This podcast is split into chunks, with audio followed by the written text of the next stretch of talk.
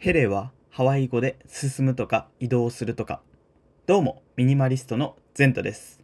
今回、今回は、今回は、今回はご報告会にしようと思います。なんと、チャンネル名を変更しました。イェイ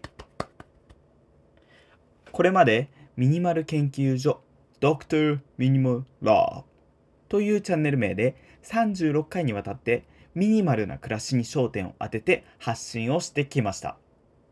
まだまだミニマリストとしては未熟な僕が日々学んだことをアウトプットしてそれが誰かの役に立てばいいなという思いで発信を続けてきました。しかしミニマリズムやシンプルライフの魅力、恩恵、楽しさを感じてもらい自分もやってみたいと思える内容にできていないなというモヤモヤが正直ありました。なので、もっと欲が出てきてですね、この度、もっと面白おかしく、そして魅力も伝える、そんなチャンネルにしたいと思い、名前を変更しました。その名も、ヘレヘレラジオ、翼を授かりたいです。まず、ヘレヘレなんですけど、これ、音の響きがめちゃめちゃ良くないですか？なんか明るく楽しそうな雰囲気を出してくれる。そんな言葉なので、とても気に入っているんですけど、このヘレヘレは実は、ハワイ語のヘレ、H、E、L、E、ヘレを重ねたものなんですね。で、その意味はなんですけど、冒頭で言ったように、進むとか、行くとか、移動するとか、そういう意味の動詞です。自分を成長させたい。人生を良くしたい。もっといいものにしたい。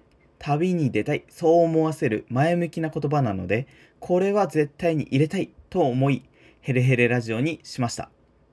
そして、サブタイトルの位置づけで、翼を授かりたいというのがあるんですけど、お気づきのように、これはエナジードリンクでおなじみのレッドブルさんの商品のキャッチコピー、レッドブル翼を授けるを参考にさせていただきました。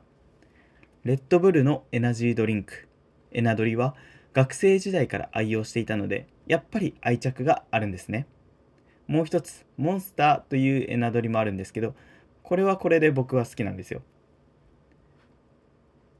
で、この翼を授かれる、そんぐらいのエネルギーを与える、もしくは取り戻す。そんな活力あふれるライフスタイルを目指したいという思いから取り入れさせてもらってます。